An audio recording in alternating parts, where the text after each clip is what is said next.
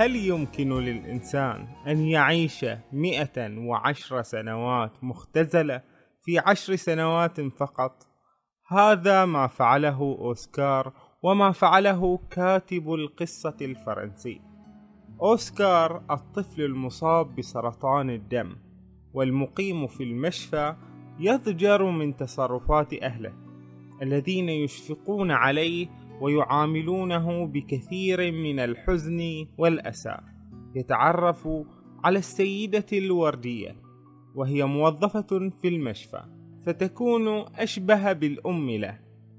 تنصحه السيدة الوردية بأن يكتب للخالق عز وجل وتخبره أن يطلب منه شيئا في كل مرة وأن يركز على طلب الأمور المعنوية أكثر من المادية. يكتب أوسكار لربه ببراءة الطفولة ويحدثه عن يومياته عن مشاعره عن تساؤلاته حول الحياة والمعاناة وعن دور الله عز وجل. بالذات في هذا الوقت الذي نعيش فيه في غمرة جائحة كورونا ومع هذا الشعور بالفقد لكثير من الأعزة والأحبة الذين يرحلون من هذه الدنيا. هذه الرواية تتصالح مع فكرة الفقد. أن يكون بطل الرواية طفل سيتوفى قريبا بسبب مضاعفات مرضه. يذهب أوسكار إلى الكنيسة. يرى يسوع كما يؤمن به المسيحيون. مصلوبا منغرسة المسامير في أطرافه والدماء تشخب منه وفي عقيدة المسيحيين أن يسوع هو الرب. فكيف للرب أن يعاني مثل هذا؟ حتى في عقيدتنا الإسلامية كيف لنبي من أنبياء الله العظام أن يعاني هذه المعاناة؟ فالأنبياء كلنا نعرف أنهم أوذوا أذى شديدا. فقالت له السيدة الوردية انظر إلى وجهه ترى أنه لا يعاني. هناك فرق بين المعاناة النفسية والمعاناة الجسدية. ويسوع كان جسده يعاني ولكنه كان في أوج جماله وهو يعاني. يطلب الطفل أوسكار من الله عز وجل فتتحقق بعض من هذه الأمنيات. كان في البداية قلبه متعلق بطفلة مصابة بهذا المرض أيضا تسكن معه في نفس الجناح ثم ابتعدت عنه. في البداية وجد الحب مع الجنس الآخر. ثم بعد ذلك مع أهله الذين ازدادت علاقته بهم قربا. وقضى معهم حفلة رأس السنة. وفي النهاية وجد الحب الحقيقي هو حب الخالق الذي أراد أن يزوره في المستشفى وتمنى أن يأتي لزيارته وأن يحضر إليه حتى لو كان نائما أو مشغولا أو أيا كانت حاله. كيف لطفل مليء بهذه الأمراض يبعث رسائل متصلة إلى الخالق عز وجل ويقول له تعال لي في المستشفى؟ توفي الطفل. أيقظه الرب من نوم الحياة الدنيا ليأخذه إلى حياة أخرى أجمل. انتهت حياته الغضة القصيرة التي نظر إليها بطريقة إيجابية. كانت تزيد سنواته في ظرف أيام.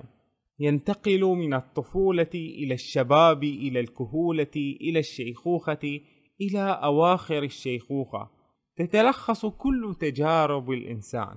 في تجارب طفل صغير يعيش في المستشفى وكوردة عمرها أيام تزهر فتبث أجمل ما فيها وسرعان ما تذوي وتموت. هل يحق لنا أن نعترض على الرب عز وجل على ذبول الورد وموته؟ أليست هي طبيعة الحياة؟ موجة ترتفع ثم تنخفض. متيحة المجال إلى آلاف الأجيال من الأمواج القادمة. هذه هي طبيعة الحياة كما خطها الخالق العزيز عز وجل. لحظات نعبر فيها هذه الحياة ثم نمضي إليه. فيستقبلنا برحمته الواسعة. لا يهم طول مدة الحياة بل المهم عدد اللحظات الجميلة فيها. ليس المهم معاناة الجسد المهم سعادة الروح. ليست مهمة مشاكلك المستعصية بقدر أهمية أن تعرف أنها بعين الله. بطبيعة الحال الرواية فيها أمور نختلف فيها من الناحية العقائدية الإسلامية. طريقة الكلام والدعاء لخالقنا تختلف عن الطريقة المطروحة في الكتاب. ما ذكر في الكتاب يناسب إلى حد كبير العقيدة المسيحية وحتى مع ذلك هناك شطح. ككل شطحات الصوفية أو قل ككل شطحات الأطفال. يكفي أن تجلس مع أي طفل ويسألك عن الله والحياة حتى يشطح شطحات كبيرة ويقول كلاما غير مناسب أو أسئلة لا تليق بمقام الله عز وجل. فنسارع بتسكيته ونقول أن كلامه غير ملائم وهو كذلك حقا ولكننا نعرف أن هذا الطفل لا يشطح لأنه زنديق بل هو أكثر طهرا منا ولكنه يتحدث كذلك لأنه يريد أن يعرف ويفهم. اقتباس من الرواية على لسان الطفل أوسكار. إله القدير. صار عمري مئة. أنام كثيرا.